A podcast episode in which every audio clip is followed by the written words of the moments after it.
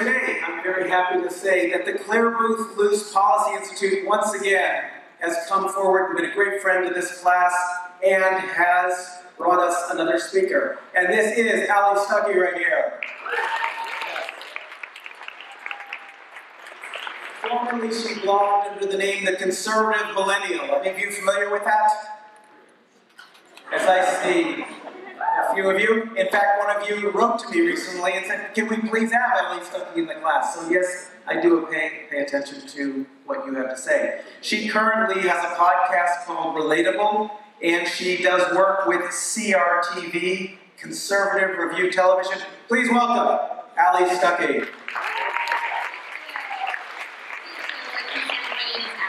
I work for Most of you are unfamiliar with who I am, which is totally fine. I'm not offended by that. I've heard about UC Berkeley, and I've been here one time. All of my experiences actually with UC Berkeley have been wonderful experiences. You guys just had uh, not you guys, but UC Berkeley has a bit of a, um, maybe a not accurate representation. You guys turned on the news and heard about you guys a little bit. Um, apparently, there's been some hubbub about conservative speakers here. That's why I'm so thankful to get to come and to get to share my opinion. Whether or not you agree with me, I'm really excited to discuss uh, with you guys a topic that I think is important. And then, of course, I'm going to leave it open to question and answer probably about 20 minutes and 20 minutes. I always talk really quickly, uh, a lot faster than I typically think. Someone told me a couple weeks ago that I was supposed to be nonpartisan, and so I created this whole presentation that's like kind of nonpartisan, but then Dr. Ross said no, go for it. So we're gonna see, and it might be a little bit of both. So this presentation says partisanship and the midterms. I didn't know what to call it because it really kind of goes in a different direction.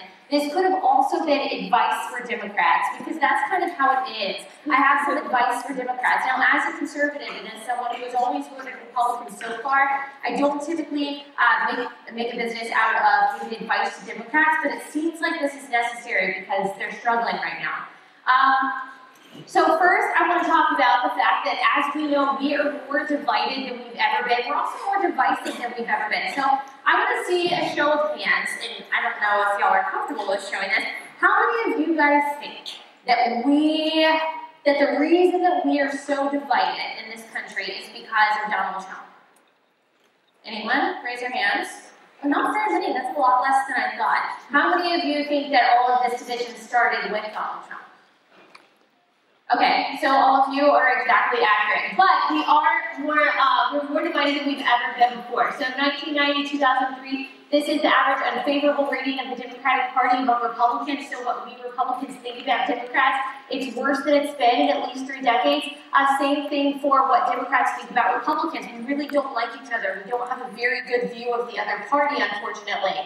And if you look at uh, this, this is from Pew Research, and this kind of explains why just a little bit. So in 1994, maybe before some of you guys were born, when I was just a baby, uh, there were actually people in the middle. So people that had a mixture of views. They said, I'm liberal on this, I'm conservative on this, uh, in 2004, there were still a lot of people with a mixture of views, uh, but in 2017, that changed dramatically. There were fewer people, at least in uh, several years, a few decades, uh, that had a mixture of views, more people on either side of the aisle, and particularly more people on the left side of the aisle that identified as consistently liberal. Um, this is just another way of looking at the same kind of data. So if you look at 1994, uh, a lot of people in the middle, not as many people on the extremities. Same thing with 2011, but fewer people in the middle. And then 2017, a drastic change. A lot of people on both sides, so consistently conservative, consistently liberal, and particularly more people on the consistently liberal side. Uh, the median for how conservative or how liberal you were uh, changed. It used to be much further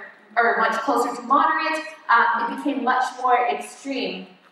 And then if you look at the particular issues on which Republicans and Democrats have changed, since 1994. As you can see, on most issues, liberal, liberals became more liberal. So I don't expect you to read every single one of these topics. We'll kind of zero in on a few of them. Um, but as you can see, the left gets more liberal on almost everything. Uh, Republicans get more liberal on a couple things there. They also get more conservative on a couple things there. But liberals really changed dramatically from 1994 to 2017, particularly on race and immigration and foreign relations. Um, so let's zero in on a few of those. We've got Democrats changing dra- drastically. Government should do more to help the needy. That went up a lot. A lot more Democrats agreeing with that statement from about 2010, 2011 to 2017. It had been kind of stable uh, from 94 to 2010. And then racial discrimination is the main reason why black people cannot get ahead. They were asked to agree or to disagree. Um, and the amount of people that actually dis or that agreed with that went up for Democrats when Barack Obama was president. I always think that is a very interesting statistic, even though racism didn't actually increase during that time. Uh, immigrants strengthen the country with their hard work and talent. That changed a lot. As you can see, there's a huge gap between Republicans and Democrats, in some cases more than ever before in 2017. Um, and then we've got more kind of fundamental differences between Republicans and Democrats. So if you look at all the issues, we've got different, uh, we've got different views. But then if you look at something like patriotism, which isn't typically seen as something that's partisan, there's a huge partisan difference. Um, so Republicans way back in 2013, 71%, extremely proud to be American, still the majority of Democrats. That has changed dramatically. I hear a lot of people saying that Democrats are not patriotic because they don't like Donald Trump. Well, that's an inaccurate statement. Their patriotism has actually been declining for a while. There's another Gallup study that shows uh, patriotism before 9-11, then after 9-11, and then now Republicans' patriotism pre-2001 and now is actually the same. Uh, Democrats has dropped off considerably. Um, and these are just specific examples of how Democrats have changed at least Democratic leadership just in the past 10 years to kind of give you uh, give you a sample of how progressive they've gotten. So on abortion, 2008, you probably remember maybe Hillary Clinton saying that she believes that abortion should be legal, safe, and rare, and I mean rare. That was a reiteration of something her husband had said about 20 years earlier. 2017, you heard Tom Perez say, head of the DNC, you cannot be a Democrat and be pro-life. You have to be for abortion rights. He did get reamed uh, for that, but that is the Democratic position mainstream, and then illegal immigration. As recently as 2009, Chuck Schumer said illegal immigration is wrong, plain and simple. In 2008, Barack Obama said the same thing. He said that he was going to get illegal crossings down lower than they've ever been before. That is not the platform of the Democratic Party anymore, if you haven't noticed. Um, it's about abolishing ICE, it's opposing the wall, opposing any kind of border security, and basically having open borders, although they won't use those two words. Uh, gay marriage, 2008, uh, of course, Barack Obama had an evolution on this. He said, I believe every marriage should be between a man and a woman. I am not in favor of gay marriage. That was Barack Obama. And then in 2015, of course, he called Obergefell a victory. And then socialism, if you haven't noticed, even 10 years ago, Democrats would have said that they were capitalistic. They would have looked at the past 30 to 40 years and say, hey, world poverty has been slashed by about 80% because of capitalism and, and globalism and free trade. That's a good thing. Now that can't be agreed upon anymore. Now socialism is kind of a badge of honor. The Democratic Socialists of America, the membership has shot up. Bernie Sanders got more votes from millennials than Trump or Clinton combined during the primaries. Socialism is uh, seen as a good thing on the left. So the left has gotten much more progressive, Democrats have gotten much more progressive in the past 10 years. The right has stayed basically about the same. And there were three things that really became mainstream during Barack Obama's presidency that caused the left to go more left than they had the 10 years prior, even 20 years prior. And these are the three things. One, political correctness, which I'm not demonizing all of it, but political correctness is something that really was popularized during Barack Obama's presidency. If you want proof of that, I was watching The Office the other day. I'm sure everyone in this room has seen The Office. I watched season one for probably the 30th time. And episode two was diversity training. Anyone remember diversity training? yeah, it was laughing. But I was watching, I was like, there's no way, there's no way this could be played today. No one would laugh. Steve Carell would lose his job. We would never be able to have the office today. It's probably going to get kicked off Netflix at one point. And then I read an article just a day later where Steve Carell actually said that they could never do the office today because of political correctness. That has changed in the past 10 years. That's changed the landscape of politics as well. Intersectionality is also something that became mainstream. All of these things were around before Barack Obama. They just weren't in the mainstream conversation. Does everyone know what intersectionality is? Raise your hand. You'll probably know better than I do. Okay. Um, intersectionality, uh, something that call, conservatives call the uh, oppression Olympics. It's basically identifying people by their socioeconomic status, their race, their ethnicity, their backgrounds, um, and identifying them by those things and adding value to them based on their unique characteristics. That's great. Um, identity politics is basically the idea that if you're a woman, you need to vote this way. If you're gay, you need to vote this way. If you're an immigrant, you need to vote this way. All of these, all, all of these three things became popularized um, during Barack Obama's presidency, probably more than ever before. And then you have Donald Trump. Um, and Donald Trump kind of flew in the face of all of these three things, and all of the things that we have really kind of gotten used to as a nation, or a lot of people have gotten used to as a nation. So Donald Trump is, to put it nicely probably, uh, crass, he's politically incorrect, he is pro-American first, pro-patriotism, hence the Make America Great Again, he is very anti-illegal immigration. Of course, he said a lot of controversial things during his campaign about illegal immigrants. So he really flew in the face of everything that we had gotten used to for eight years while Barack Obama was president. Barack Obama is very decorous. He is progressive. He is politically correct. Uh, he is soft-spoken. He is gentle. He has a different posture towards the rest of the world than Donald Trump does. He is, in some ways, apologetic for what he would probably call American aggression. Um, very different than Donald Trump. And as you guys know, there has been a heavy resistance to Donald Trump since he became president. He has very low approval ratings. It started out really low, and then right now he is at about 42% favorable rating. That's not that great, but it has been pretty steady. So what's kind of crazy there for a little bit, um, it has been pretty steady despite all of the scandal that has kind of surrounded his presidency. So just to give you a little bit of an idea of where that lies, so his is at 42% right now. Barack Obama's was at 45, so that's not that much better. We talk about how much better of a president, how how uh, liked Barack Obama was. Not really. Uh, George W. Bush a lot higher. Ronald Reagan 42% as well. Um, so it's really not that crazy, but it's still a pretty low approval rating. Now Donald Trump, not only is he not liked, but he's also been shrouded with all kinds of controversy since he's become president. He has not done himself very many favors. I'm someone who voted for Donald Trump, but I agree with about 90% of what he does, about 10% of what he says. I think I speak for a lot of conservatives when I say that. He hasn't helped himself very much. He's gotten himself in controversy with the NFL, the NBA. He's been a little soft with Putin, as a lot of us conservatives have uh, concerns over, of course, we all know the is Hollywood tape. I didn't put anything about the P tape up here because I just didn't think we needed a picture of that. Uh, we've got Charlottesville and the horrific uh, reaction to that, and then we also have the whole Stormy Daniels Michael Avenatti controversy that seems like it is never ending. So we've got the, uh, the President of the United States who is not very well liked, who is shrouded in controversy, and then we have the Democrats who have done a pretty good job of rallying resistance. And the reason why they've done a good job is one, I think Democrats are pretty good at messaging. They're pretty good at rhetoric. They're pretty good at convincing people of their platform, in my opinion. And what has actually helped them is that Democrats dominate most of the mainstream media. No, they don't have Fox News, but that's about it. Um, they dominate academia. Everyone in this room knows that that's the case. Uh, they pretty much dominate social media.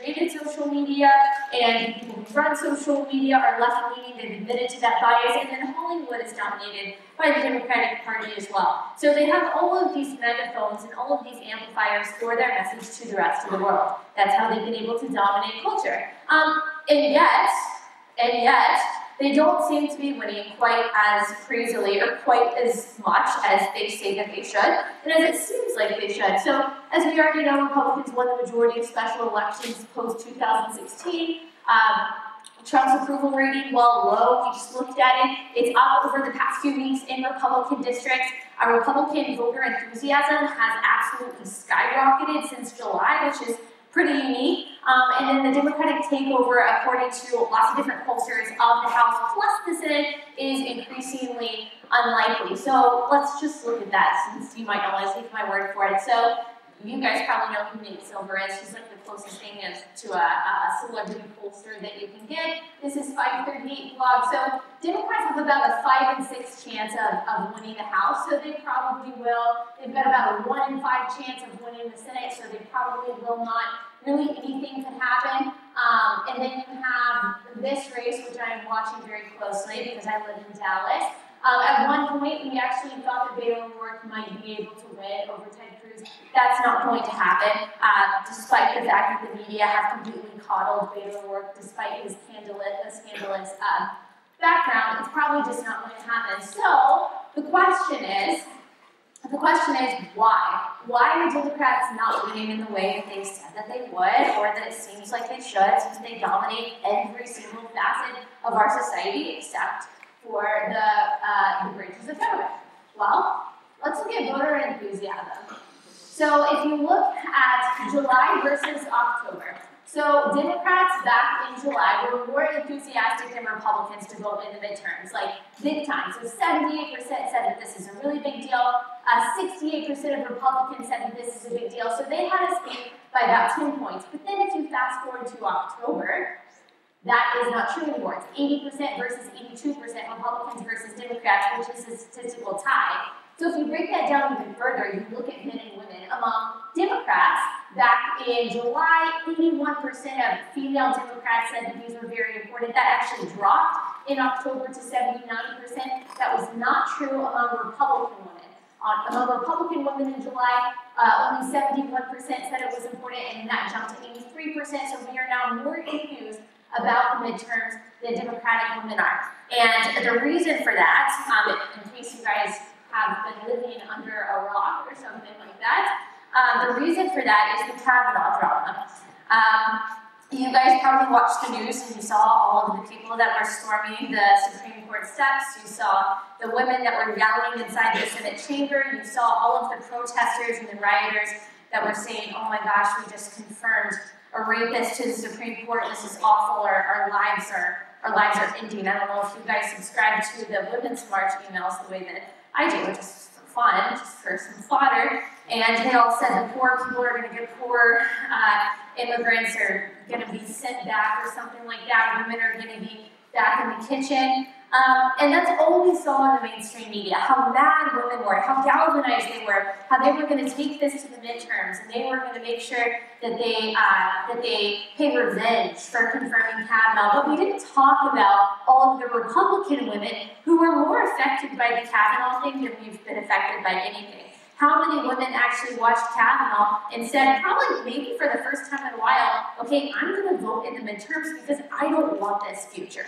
They didn't talk about the women who watched Kavanaugh and said, wow, I see in him every good man that I know. I see my dad, my husband, my sons, my brothers, my friends. I don't want to live in a world in which the only two words that are required to ruin a man's life are she and said. We didn't hear about those women who were galvanized, but I'm telling you, Republican women are going out to vote because of Kavanaugh. Apparently more than Democratic women are. We didn't hear about their rage because we don't go into the Senate chamber and scream our heads off. We just kind of talk about things logically and vote. So what's the reason for that? So we were told, I got asked to, I got asked to comment on this story um, by a publication who said, do you feel like you're a gender trainer for supporting Kavanaugh? was extremely outspoken in support of Kavanaugh, extremely outspoken um, throughout the whole thing. And do I feel like a gender traitor? Gender traitor? What's a gender traitor? I don't know what that is. Um, but apparently that's what I am. And what I said was, this is the this this stupidity right here is the exact reason why Democrats keep losing, why they keep overestimating themselves, why they keep overplaying their hands, why they keep saying that the resistance is going to do so much, and they keep coming up short. People don't like this. Like, people don't like hearing because you're a woman, you have to think a certain way.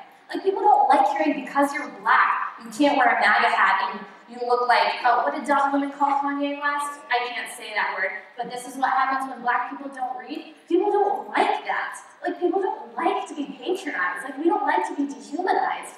We don't like to hear, oh, because you're a woman or you're a minority or you're an immigrant, you have to vote a certain way. That's why the Democrats keep on overestimating themselves. Because white women in the GOP are gender traitors protecting privilege. Whatever the hell that means. Does anyone even know what that means? Um, okay, great. I can't wait to hear that. So, as, as a Democrat, as the Democrats keep on focusing on things like this, on things like white privilege, on things like gender traitors, on things like Kanye West uh, visiting the president and telling him that as a black person he's taking them 155 years back. Um, as Democrats are voting on that, I think they might be losing people because this is uh, a poll of 275,000 people by NBC. What is the number one issue for Democrats going into the midterms? It's economic issues. Uh, Republicans, that's number two. Women's issues, 6%. 6% of Democrats say that that's a top issue for them. But really, Democrats, the voting Democrats are a lot more practical than the people that you see in the media, than the things that they seem to be protesting for, than all of these hyperbole saying that we're going to take women back into the kitchen. I think Democratic voters are a lot more logical than what we're seeing displayed in the mainstream media, what we're seeing uh, displayed by people like Linda Sarsour. Democrats care about economic issues. That doesn't fare very well for Democrats who don't talk about economic issues anymore. All they talk about is socialism. Um, the people who are dominating the people who are dominating the conversation about the economy is, is Republicans. Um, Hispanic black unemployment at all-time lows, female unemployment at a 50-year low, 195,000 manufacturing jobs added. Uh, for the average family of four, I think you're making somewhere around $73,000, uh, 2,059 um, tax cut for the average family. Is that is someone an average family of four out there that didn't get that? Oh, I didn't think so. Okay.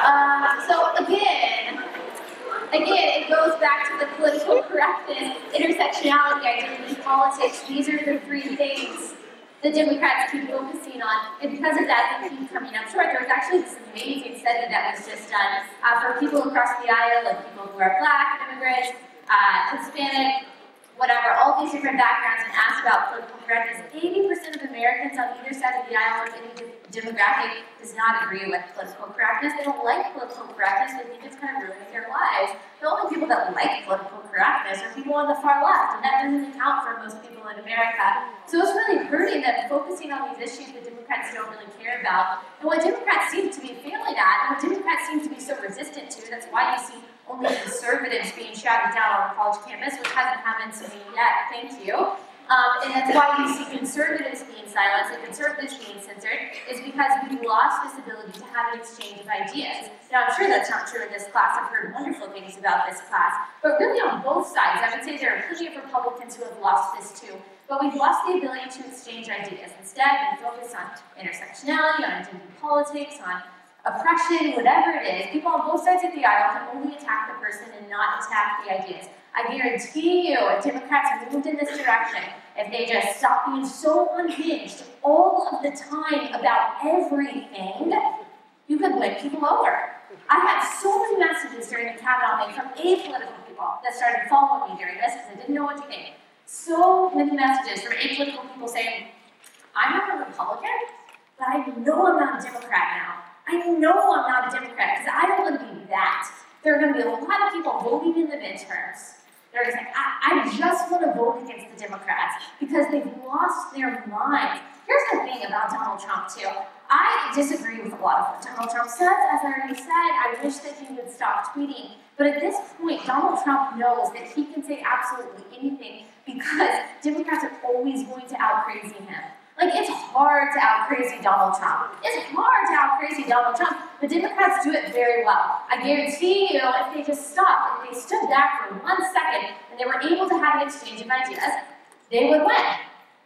If we were able to have dialogue, debate, and we were able to discuss the issues, we were actually able to do that, as I'm sure we're about to do in this class, I think that we would all be in a better place. And I actually think the Democrats would do a lot better in elections if they were able to do that. They seem completely unable to do that, A, because they center everything on Donald Trump. They can't actually have an idea. It's all about resisting Donald Trump, no, no matter what it is. And B, it becomes about a moral issue.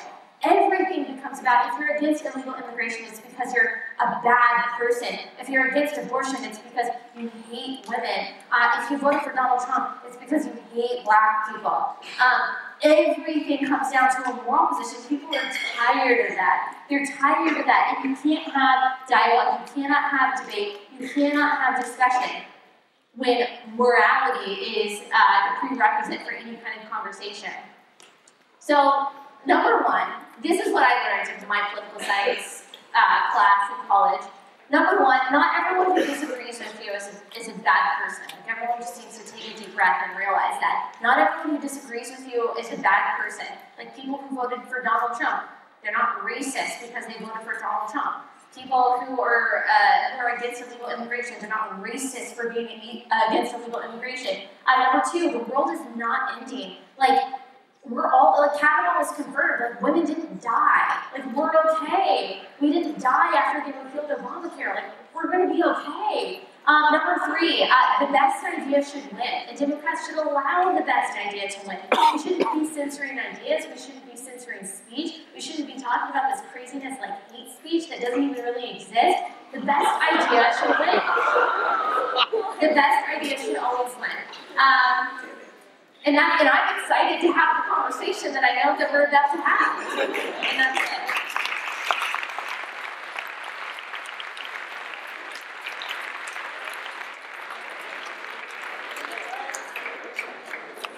Do you want to pick a few.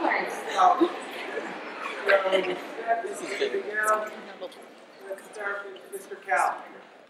So today you retweeted uh, Red Matt Gaetz with a conspiracy theory about George Soros, and it is very widely acknowledged that the rhetoric about George Soros is an anti-Semitic dog whistle rooted in the hate speech of Nazi Germany and the Protocols of Elder Zion, and continued all the way to the 1800s. And this rhetoric has reached the top levels of our government right now. And I saw that you also criticized Louis Farrakhan for his anti Semitic hate speech this morning, and thank you for that. But Farrakhan is a fringe figure, and you're, but, and you're criticizing him, which is good, but you're also furthering anti Semitic hate speech from the other side. As a Yeah. Jewish student, that makes me feel unsafe in my own country. Okay. What would you say to that? Okay, what I would say to Yes, okay, so I retweeted something by Matt Gaetz this morning because there was a video of uh, the Honduran uh, migrants who were trying to come to our border and say Donald Trump let us in. There was a video of them getting paid. Um, interesting, interesting. And so Matt Gaetz, which I saw the Soros thing, and I always kind of cringe when conservatives say that. He was the only one I saw with the video, and I did retweet it. But George Soros does pay protesters. He does. He's not just this random figure that we made up. Now, I think that he is overused and overaccused. I think when people use him on the right, it tends to be just this like you kind of roll your eyes and you're like, well, this is just a conspiracy theory. But he was really just asking the question because George Soros does pay protesters. That's a known fact. And so that's not in and of itself anti-Semitic. I'm certain. I thank you for coming in. It is fantastic to hear from um, someone outside of the general dialogue that we get here. Um, something that I have been personally wondering a lot since the 2016 election was how to square um, the large percentage of white women who did end up voting for Donald Trump and arguably uh, giving him that push into office um, with sort of the the respect that I have to imagine a successful woman like yourself um, holds in her position, in her power, in her intelligence. Um, and I've heard some arguments, and I would just be really interested to hear yours and how you've squared with yourself Yeah. voting for a man like him. And I, I know there must be reasons, so I just I would love to hear them. Yeah, so I've heard good reasons from, at least from conservatives for not voting for Donald Trump. And I thought, if I'm never going to forgive myself if I allow Hillary Clinton to run the country by not voting for Donald Trump. And again, it's you had two, in my opinion, very unpopular, not great candidates. One candidate had policies and would have an administration that I knew would further the agenda that I agreed with. One bad candidate had policies that I didn't agree with at all. So I felt like, well, what am I going to do? We're always going to have imperfect candidates. We're always going to have sinful candidates. Where all of our candidates are gonna fall short. So we're either not gonna vote, we're always gonna write in and Kermit the Frog, or we're just gonna vote for the person that aligns with our agenda. Now, I will say there is nuance to this that I haven't fully figured out, that somewhere you do have to draw the line. And this is where I'll just say, I don't know the full answer to this. That you do have to say when does when does decency matter more than policy? Because for example, hopefully you wouldn't elect someone who agrees with you policy-wise on everything yet as a serial killer. So like what what is that line? What is that line of morality? And I haven't fully I haven't fully figured that out yet. Like where do you strike that balance? So.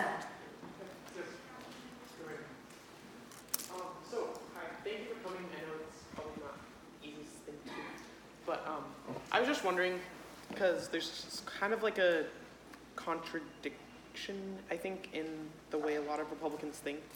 Basically, like, a lot of Republicans, at the core, they think they're, like, they don't want government controlling stuff. They just want to be kind of independent. But there's a mm-hmm. big but with that, unless mm. it's something like a social issue, and then they want, like, all the government control possible. So I was like just what? like anything like immigration or like marijuana or gay marriage or whatever like they want no government control unless it's a social issue and then in that case they want like a ton of government control so how is Yeah. that how is that kind of like justified? How does that go together? Yeah. Yes, and so is it Republicans often say that we want limited government, except when it comes to social issues that we don't agree with, like abortion and gay marriage and immigration. So I would just want to clarify those positions because I can see how you would think that. Um, I'm a Republican, I'm not a libertarian, so I think that there is a place for the government. I think one of those places, um, or one of the responsibilities of the government is to keep our country safe. So I do think securing the border goes along with that.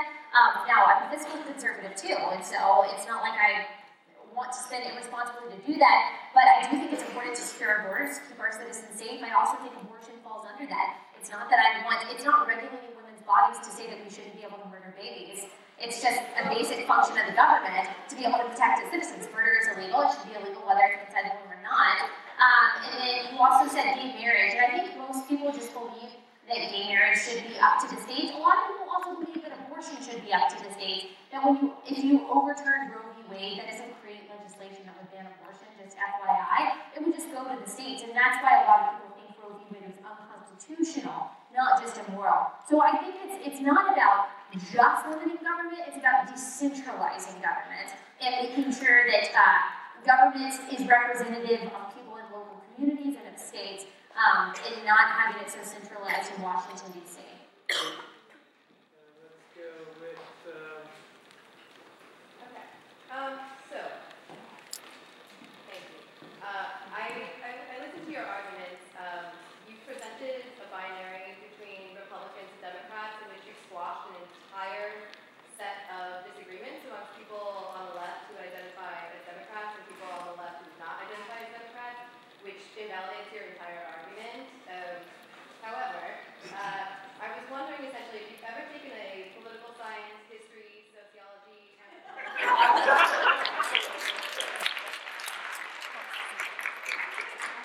denier, because your second point that the world is not ending is completely ignorant of um, the massive changes that are going to be necessary structurally to your beloved capitalism. And it's not to say that like Do you have a you know, question? Yeah, do you, like, I'm, I'm curious. Do you want to come lecture or do you want to ask a question? Um,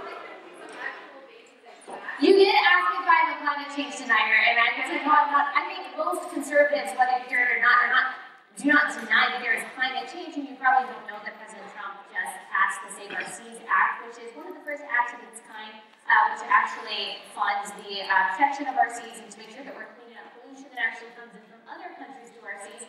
So good for President Trump. Uh, I'm not a, I'm not a climate change denier. I've actually taken all of those classes. I wish you had a specific point to make or like a specific question to ask because it didn't really sound like it. Okay. Um, you mentioned how the Kavanaugh confirmation made conservative women angry. Yes. So that men's lives can be ruined if survivors come forward and tell their story. So That's not what I said, but okay. I just want to know, do you believe Dr. Ford? Uh, no, I don't believe that she was assaulted by Judge Kavanaugh. No.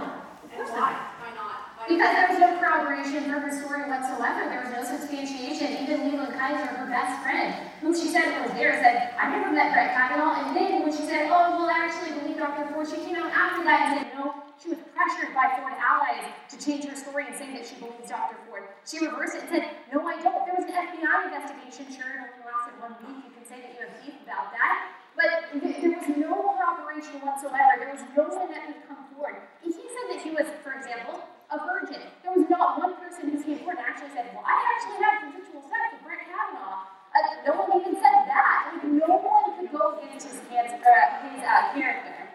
The only things that people had were maybe he maybe he lied about boobs. Maybe he lied about the devil's triangle. Okay. Yeah. Um, so I really appreciate your like enthusiasm for politics. really, really. I think Thank you. I appreciate that about you and a lot of conservatives. But I have a question. In the presentation, you defined patriotism, or you didn't define it, but you gauged it as a measure of people who said they were extremely proud to be an American. Yes. And I think if you look at historical examples, I think that people who are proud to be part of their country, that doesn't necessarily translate to what I would describe as positive patriotism. You know, historically, you could argue that that often delves into fascist or authoritarian movements. Like nationalism, Sure, basically. exactly. So I guess I'm curious, what, I guess I'd like to give you the opportunity to maybe give a more nuanced definition of what is patriotism, and also what is inherently unpatriotic about questioning authority and questioning the country. Oh, I don't think there's anything unpatriotic about questioning the country. I hope I didn't say that. I mean, that's all that the Tea Party was about. I mean, the uh, 21st century Tea Party. Um, I guess the first two were too, but anyway. Um, I don't think there's anything inherently wrong with it, and I don't think there is anything wrong with saying, here's what's wrong with our country, here's what we can do better. And in my nuanced view of what patriotism is, I can't give you a percentage of which Democrats believe this and which Democrats don't because Gallup defined it, and that was, I'm just very proud to be an American. There's also research from Pew that asked, do you think America is the greatest country in the world? Most Democrats do not, most millennials do not, most Republicans do. Um, I, I define patriotism as being proud to be an American, being proud of the sacrifices that have been made on your behalf, and being able to say whether or not you think it's the greatest country in the world, and I absolutely do. Uh, being able to say, wow, I have it really good in this country, and I am so thankful for the equality that has been achieved on my behalf, all the accomplishments that have been achieved on my behalf. I, I personally don't think that's a partisan thing. I don't even have to be a Republican to be patriotic, uh, but it seems to be falling along partisan lines. But you're right, you could define patriotism in different ways, and I think there's certainly room for discussion on that. So many. Let's go. Um, what's your thought on the anonymous New York Times article, like, on the administration going against them? That has Yeah. never happened in history, right? I think that it, yes, okay, so she asked about the anonymous New York Times article that someone in the administration wrote saying that, you know, this administration is chaotic. Personally, I didn't read anything in that that I didn't kind of already know. I mean, there are, there's a lot of turnover within the Trump administration. I kind of always assumed that his administration was going to him and saying, here's what's happening, here's what we need to do, and he's just like, well, I'm Trump, say do whatever I want to. That's kind of how I pictured it going anyway. Um, I don't think that that was the best tactic for that person. I think that person should have been brave enough to come forward and share their concerns uh, with their boss, with their higher up, say, here, here are the concerns that I have. Like, I, I wish that we, I wish we could fix this, or resign, and then come out and say it publicly. That's the brave and right thing to do. Let's go. Um, yes, you. Yeah. So I appreciate the observation that you mentioned about how the rhetoric of the resistance is patronizing and how people, especially voters, don't like being grouped into certain categories and then being told how they should be voting, like that article about how white women that voted for so-and-so are traitors. Um, and it's my understanding that part of the passion that most, um, I guess, Democrats bring in their protests and in their demonstrations kind of drowns out the logic of their argument. And I can appreciate that observation, but I feel like if you compare that to most Republican comments um, about, say, abortion and murdering babies, that sounds equally extremist in terms of like a statement. Um, so I'm not going to go into like the long list of what um, pro-right like supporters say about the other, you know, the background that goes into like choosing to go through an abortion. Um, that's besides the point. I guess my point is, what makes you feel like that argument is more logical and has more structure to it than somebody who like is equally emotionally vested in that Yeah. situation? So I think emotion is fine. I don't think that we should be these emotionless robots that don't have any emotion or passion behind our rhetoric whatsoever. So I think it's fine for the left to be emotional. It's and, and I'm not saying this doesn't happen on the right. Maybe we just don't see it as much because conservative voices aren't quite as amplified uh, through the media and through social media. They're just not. Maybe there's not as videos. Maybe we're not loud. I don't know. But what we hear increasingly from the left is that Donald Trump is setting women back. He's taking away gay rights. He's taking away women's rights. That Kavanaugh is going to make us turn to cocaine or abortions, and he's going to put women back in the kitchen. That poor people are going to get poorer. Like we heard that 24 million people were going to die because we repealed Obamacare. That it's not just that it's emotional, but it's not true. It's not true. Now, whether you agree with abortion or not is irrelevant to the fact that it kills a child. Like, tell me what else it is besides killing a child. Scientifically, it's not a of cells. Like, my sister-in-law is 20 weeks pregnant. It has a full face. It looks like it's mom and dad. And I say it because I don't know if it's a boy or a girl yet. Um, and that's just, that's a logical reality. Now, you can have emotion behind the stories and having abortion, whatever it is, that's fine. But that's not hyperbole. That is a fact.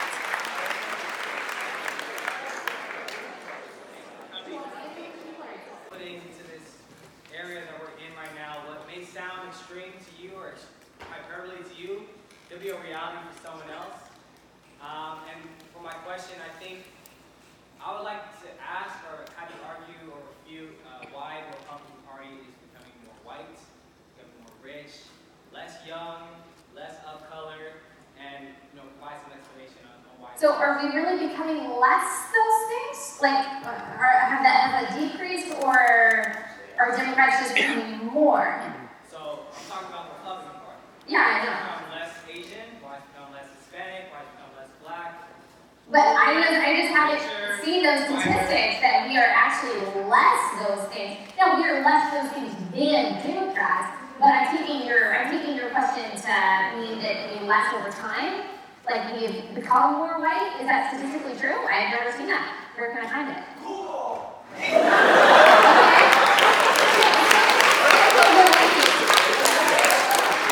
City of Belleville, all in. Um, I haven't, I just haven't seen that. Now, now I will, I will concede that the Democratic Party is traditionally more diverse because they promise, they promise people stuff. They say, we're gonna do something for you, but I would love to know what black leadership has done for the black community. Hi. Hi. Um, I had a quick question. You said during your talk that, uh, I don't know if this spoke to your opinion, but that a lot of women uh, that you had spoken to saw Brett Kavanaugh and saw him as someone who's one of the best men they've ever known? Or, No, no, no. saw- or That we saw them? in him good, good men that we know. Okay. Um, I don't know Brett Kavanaugh. Sorry, I misspoke, but yeah, that phrase. Um, I just, um, hearing things from his yearbook where he bragged about his sexual conquests, whether they Which were uh, calling himself alumni of certain women. Yeah, but he said, he said that that had nothing to do I'm with sorry, can I finish my question? I, I'm, I'm sorry. May, may I finish my question, please? Sure, go for it. Um, so, and then you also talked about that he may have lied about Devil's Triangle. Um, among those things, do you really feel that that's the best a man could be because I've never done any of those things and I don't consider myself a fantastic person. Done what? Uh, brag about my sexual conquests. But he didn't. You guys are assuming that. You're just assuming that it was a sexual conquest. He says it wasn't. Other people says it, say it wasn't. That it was about dating her. That he's actually still good friends with Renee. Devil's triangle was a drinking game. Uh, someone on her penalty of perjury, on her penalty